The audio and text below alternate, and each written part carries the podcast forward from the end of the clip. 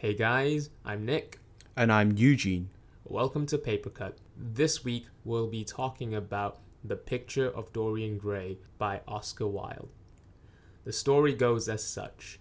A young, handsome Dorian Gray receives a portrait of himself from a friend. He soon learns that the portrait is blessed.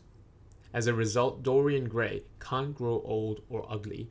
The effects of time and the strain of evil are taken out on the portrait instead of him. Parading as a young man for the rest of his life, trouble finds him as his acts of hedonism catch up with him.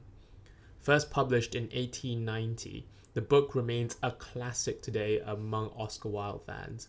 At the time, some of the content in the book was so scandalous that it wasn't published until 2011, the uncensored script, and yet the censored version survived the test of time. But we'll talk about that in a bit. So let's start with our thoughts. Eugene, you read this quite recently. What did you think? Well, what can I say? This book has got a lot of quotes in it. Just a lot of ideas for you to digest. And actually, the plot is secondary. So, Lord Henry wishes the guy who sort of guides Dorian Gray's thoughts in the book to, in my opinion, he is the main character. It's a lot of his ideas that influence Dorian Gray's uh, actions. And to be honest, Oscar Wilde is definitely high on something when he wrote this because it's one of those things where you know that Lord Henry is a very cynical person, but you can't help but agreeing with a lot of his quotes. And then you, you, you ask yourself, why am I agreeing with those quotes? But it does make you think. And even though the plot, I would say, is subpar, the ideas in there really, really does, yeah, open your eyes to different ways, different attitudes to life but we can get into that later. Uh, it's interesting that you mentioned that actually, because I, I think I agree with you. The plot itself is well, it's not the first time I've heard of this sort of plot. This idea of someone being very hedonistic, living life without consequences. Personally, I think you I think you have it right in saying that Lord Henry's ideas was sort of the main thing about this book. I felt like this book was mainly just a platform for Oscar Wilde to narrate certain ideas that, in my mind, honestly did not drive the plot forward very much. Yeah, definitely, definitely. It's one of the it's one of those books where someone says, "I'm writing this because I can," and in between he sprinkles something resembling a story. So, okay, I'm gonna say it first. Would I recommend it only if you want to quote Oscar Wilde like some sort of pretentious it's a bit a bit of a slug to read through, and luckily it wasn't that long. So if you're reading for the plot, I'd say just watch the movie. Oh, there's a movie. Yeah, there was actually there's a really old movie. Uh, in, in like it was black and white old, and then there's a more recent one. Oh right, yeah, I see. Yeah, it, I've actually never watched either, but I wonder how well they captured um, the quotes in there. But no, I agree. Um, it's definitely a you read it to impress well, yeah, you read it to think and impress, I guess, but the plot itself not worth the read. We can talk about a few of the ideas in the book actually, and I think you wanted to introduce the central themes of the book. Well, the central theme of the book is basically living without consequences. Because Dorian Gray, he can basically go out, drink all he wants, does everything he wants, and all of the strain that it puts on him, be it mental, be it physical, it all goes to the portrait. So in a sense, you can feel all the pleasure, but we you don't need to feel the pain that's consequential. Yeah, I think that sounds about right. So a life just of pure excess and hedonism, where he's just pursuing what feels pleasurable to him at all times. But what do you think about this kind of life, Nick? Would you think it's something that that's as attractive as it looks on paper. This one I have proper experience in this one. So we were I was a student once, you know, there were weeks on end where I had idle time and I could have done anything I wanted at that time, okay? So at that time, um, I had a bit of money saved, so money wasn't an issue. It's more like, do I want to do something? And one of the most easily accessible things to do in our generation is to binge Netflix and to play a lot of video games and, well, other unsanitary things I don't want to talk about. um, so, and I can tell you right now that it's fun for maybe a day or two, and after a while, it just becomes boring and painful. There's something called the um, the pain pleasure principle. So it's by Sigmund Freud, and the central idea behind that is that we will do everything to avoid pain and to gear ourselves towards pleasure. The way I look at it is, I've actually read subsequent books after that that suggest that by pursuing endless pleasure, you you just end up finding pain, and paradoxically, by pursuing what you perceive as pain, you find pleasure from it afterwards as lasting happiness. Not just pleasure, but lasting happiness. I'm going to emphasize that point. Personally, could I live the way Dorian Gray lived? Once again, maybe for two days, but no more. I don't want that life. Interesting. I think I agree with that as well. Because, in my opinion, the whole concept of pleasure and pain are two opposite sides of a spectrum. But the catch is they can't exist without each other. So it's meaningless to say I will have a life full of pleasure without pain, but because then the pain won't exist in your life and your perception of what's pleasure will shift. Uh, the whole concept of utopia or like heaven is very hard for it to come to fruition Mm. because of the exact same um, the exact same principle that I just described. You can't have everyone being happy. I think like I think you touched on that point. Like it's very much a baseline of how you feel. So like pain and pleasure, like you say, are on a spectrum. And if you just have quote unquote pleasure every day, your baseline of what you require just gets higher and higher and higher. So you might this thing might be pleasurable one day, but the next day it might not be. So it's very much like a drug in that sense. Yeah, because I mm-hmm. because I know the whole pleasure thing is from dopamine, right? And you can basically just get used to the dopamine, and you won't feel anything anymore. Precisely. And I definitely had the experience where I've also had times where money wasn't an issue, and I could have done all the things that you've well everything in the world, and all I did was the Netflix and the video games and the other stuff. Like, this is why as well. I don't know about you. I've I've heard stories of people uh, binging Netflix on end and binging whole series in like a day or two. And I personally I can't do that anymore. I can I can't I can sit for like maybe an episode ma- max or a movie max, and then I just have to do something else just to move around. I Yeah, can't it- actually binge. The thing is that if you binge it, it takes away the value of the whole escapism. Because you're not escaping from anything anymore once you're doing it full time. It becomes the thing you want to escape from.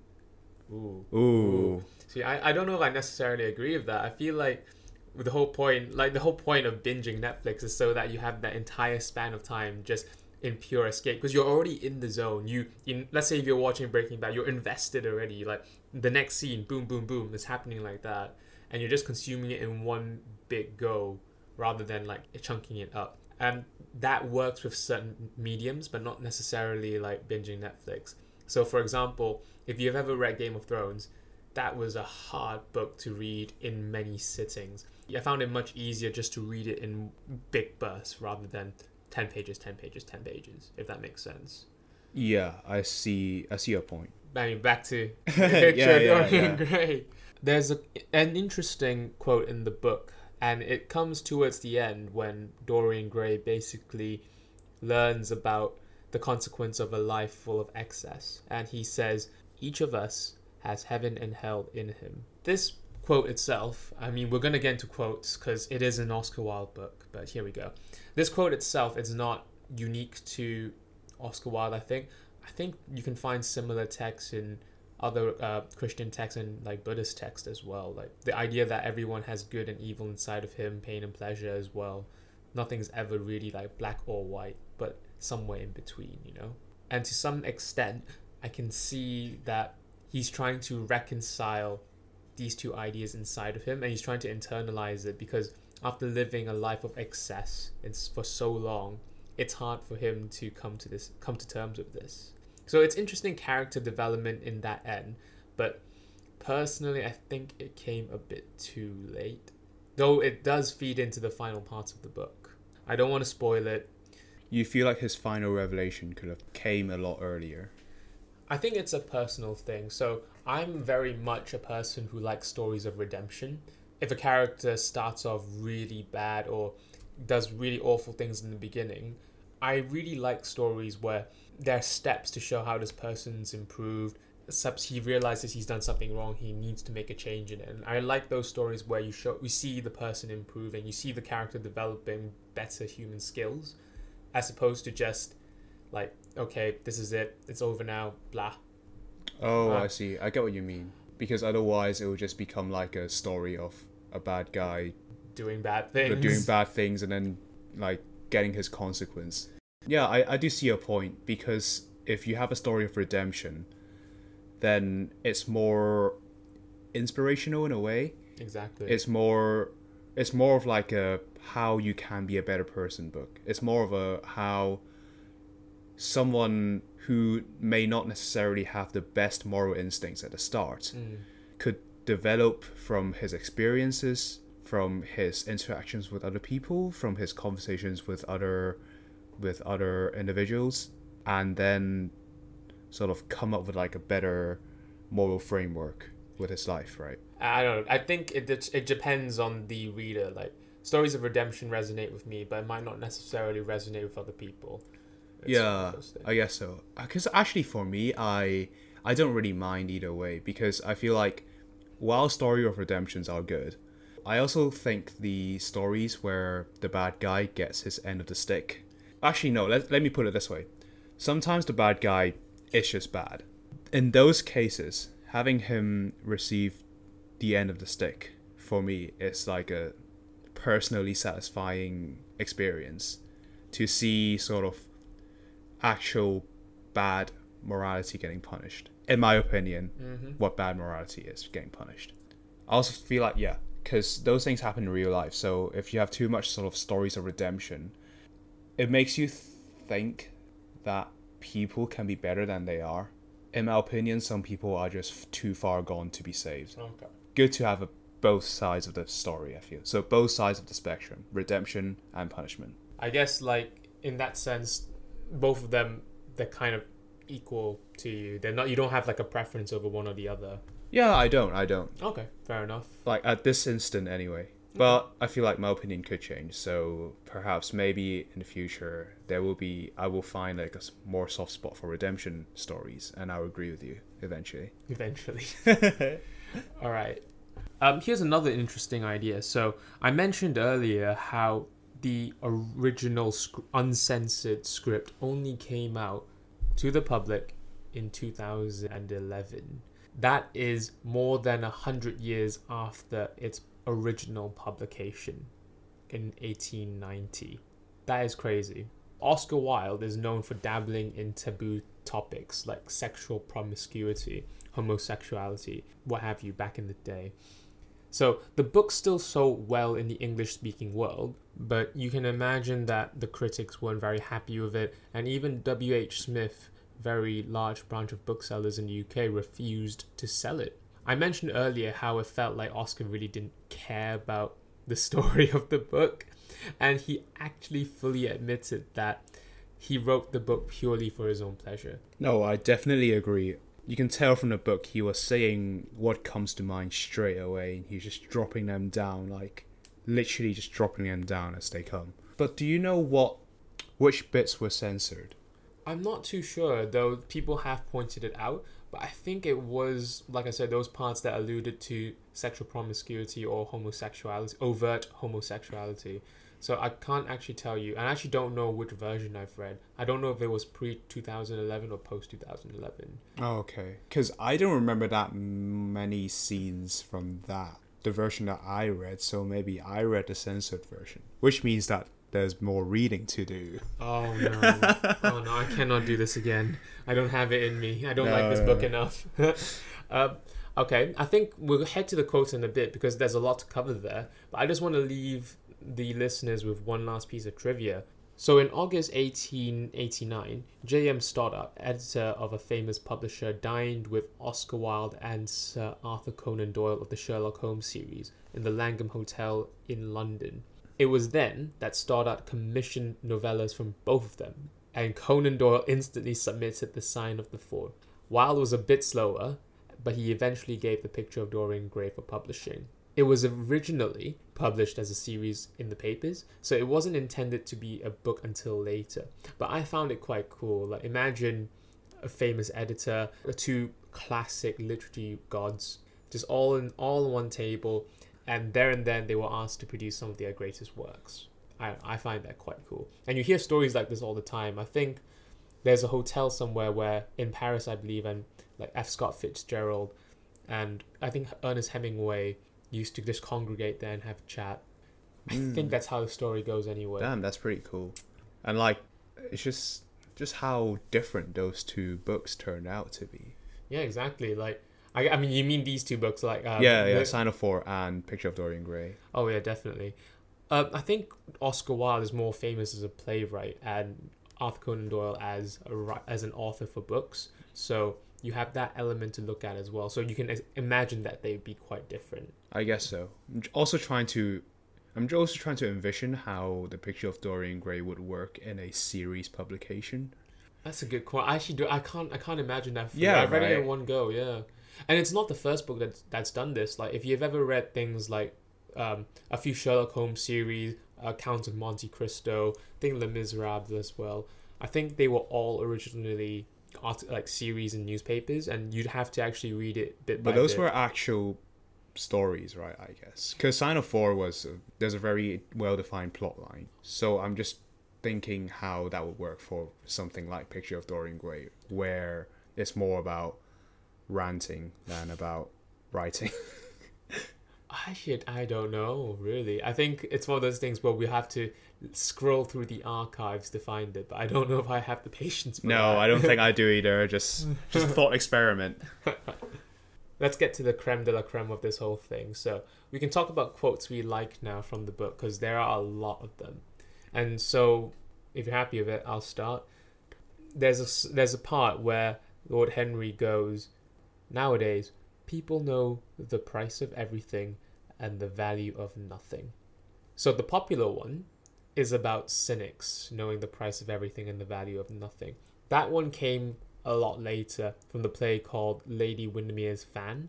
So it's not really this one, but you see this all the time when authors copy themselves and uh, Okay.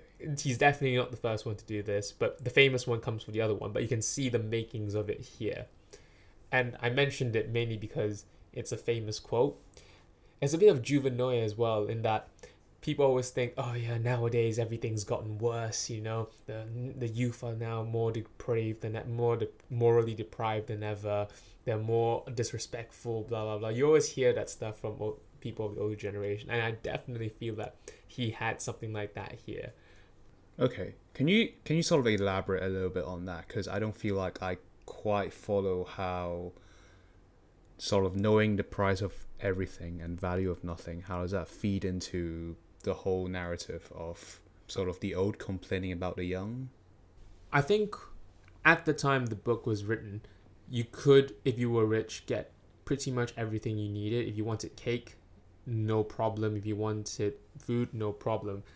And so you know the price of it. All you had to do was pay for a cake, pay for some food, and you know you knew how much it costed you. But you might not necessarily see the value put into it. You might not necessarily see the slaves in in the sugar plantations chopping those sugar canes down to make your sugar. You might not see people gathering your flour. You might not actually see the farmers at work. You might not see the bakers behind sweating and putting things in ovens and just working really hard to make all this happen. So you know the price of it. You just don't appreciate the, the inner workings of it and how things actually came to be. I think that's what he was trying to get at here. That we weren't being very appreciative of things that were happening. What do you think? I do agree with the fact that nowadays we just sort of go to the shop and we just buy something, but we don't really think about how that thing came in came to be, right? Mm. Uh, to me, when I when I read this quote, I actually didn't think that deep into it. So my initial thought about this quote was just the most face value of I pay for something, and that's it. Mhm. I don't care about what it does. I pay for it because I can. I have the money to. It's a very modern interpretation of the quote because obviously beforehand, like people couldn't just afford stuff that we can now. But I'm trying to think whether I can still interpret it like this because remember, the setting here, if I'm correct me if I'm wrong, is said during like a dinner with a lot of like upper class people, Yeah. right? So they would be in our position where they can afford a lot of stuff in society, even more so back then because of how differently wealth is spread. So yeah, that was my interpretation of the quote. Fair enough. I guess this one will leave it to the readers then. You Yeah, know? yeah, for sure. All right. What you, you have the quote you want to share? Um, yeah, so one of the quotes that I feel resonated with me was Children begin by loving their parents. As they grow older, they judge them. Sometimes they forgive them. Yeah. So this quote, I feel captures a lot of modern day family feud, generational gap issues.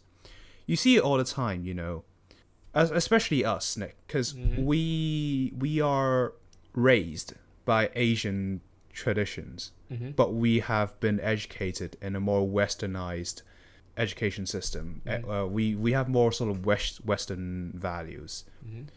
So we feel like clashes. I definitely feel clashes Mm-hmm.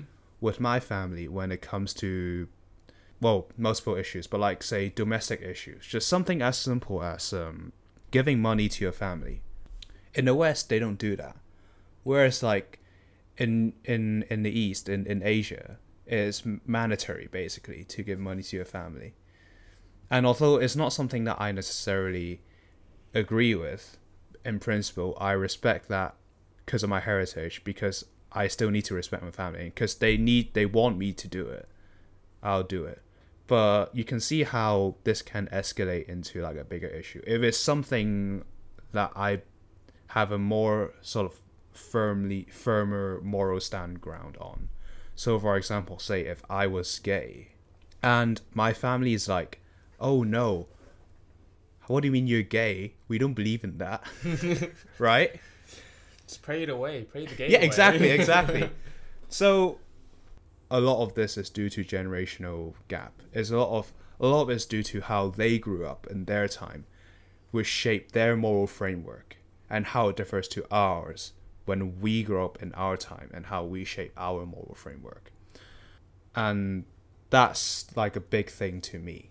And what's the most powerful thing about this quote is actually the end bit when it says sometimes they forgive them. It just shows how it just shows how fundamental the differences can get because i know sometimes that when i disagree with my parents i disagree it to such a level that in my mind it dehumanizes them at Mhm. some because i was because i just think how can you not think like this like how can a human being not have like this basic moral principle Mhm.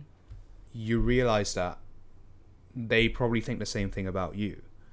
And this is again just due to the fact that you are brought up in different times.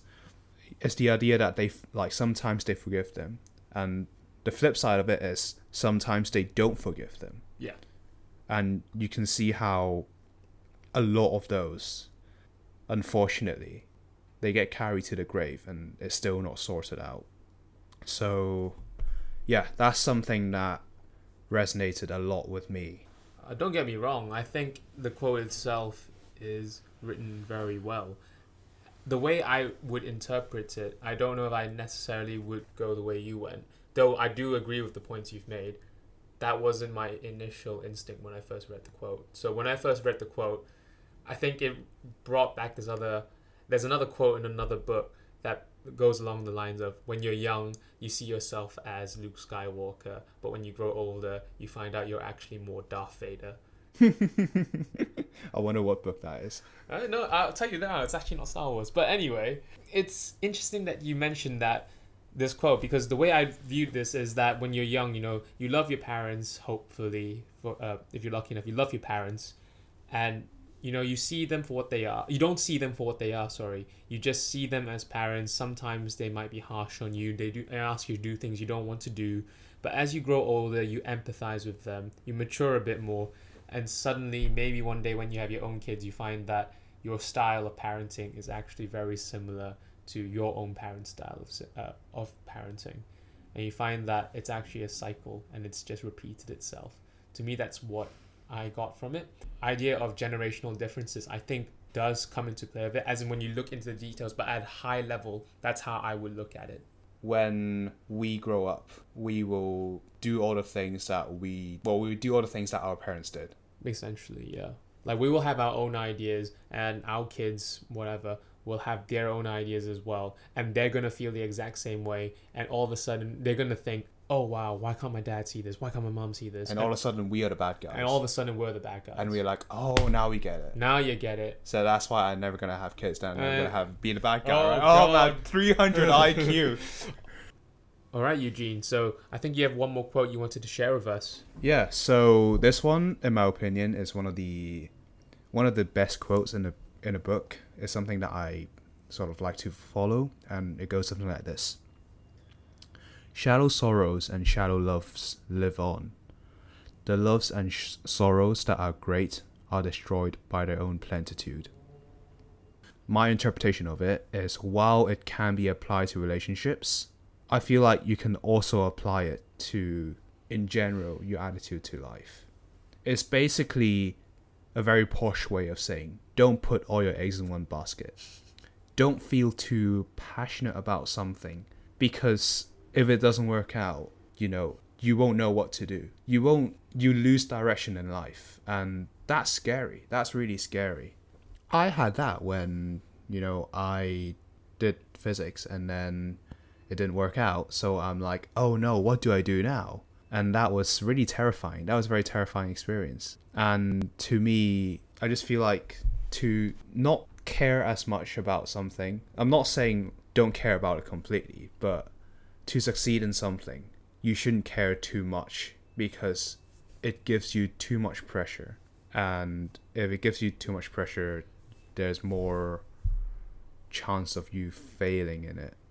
it's paradoxical right i actually heard from one of those youtube video inspirational videos this guy saying passion is bullshit and he just outright said that and he said "Y- if you just follow passion it will burn out and you will not find anything the thing that you should focus on is discipline Yeah, that makes sense. No, completely, completely. and so you might not enjoy every day of what you do but if you have the discipline to at least follow through with it that will be the defining factor It's never about. I guess it's never about passion. It's it's what they put in films because discipline is not.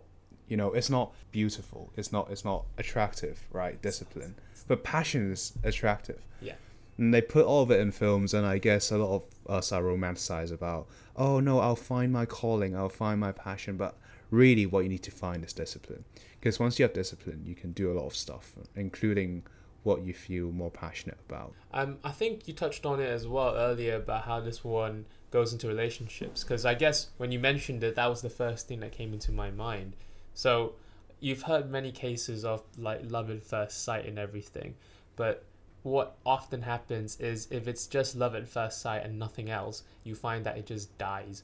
And ironically enough, those relationships that start off as simple things tend to blossom into something lasting. So it's not a very good example, but you do hear cases of it in things like arranged marriages, where two people don't really know each other that well, slowly start to like each other over time, and that love actually becomes real over time, and it it spans for the rest of their lives. And I'm not. This is not me advocating arranged marriages or anything. Like I don't think it really works well for today's society. But that was the first thing that came into my mind. So that's what that's what I took away from this quote. That's why a lot of um, lasting relationships actually they start off not being love at first sight, but rather being like classmates or like being um, um, colleagues or or just like friends, right? Because you get to know them and then you get to like them, not the other way around. I think there's a lot of sense to that. Like some people would tell you otherwise, and of course we are not. I'm not a love expert, so if you if you disagree with me on this, then fair enough. But I do think that you have to build a lasting relationship on something, something mutual. You can't just build it on an Yeah. emotion. You This know? actually reminds me of a quote from uh, BoJack Horseman. oh, I love that show. You remember um, uh, the owl Yeah. when she broke up with BoJack? Well, spoilers, but okay. Um, she was like, "What happened?" And then BoJack said, "Same thing that happens with everyone else. You knew me, you fell in love with me, and you actually got to know me." Well, on that note, um, I think it's enough. It's about time we uh, say goodbye for this week, Nick. Yep, I agree. I have nothing more to add about this one. Thank you very much for joining us on this episode of Paper Cut. I'm Nick. And I'm Eugene. Peace. Out.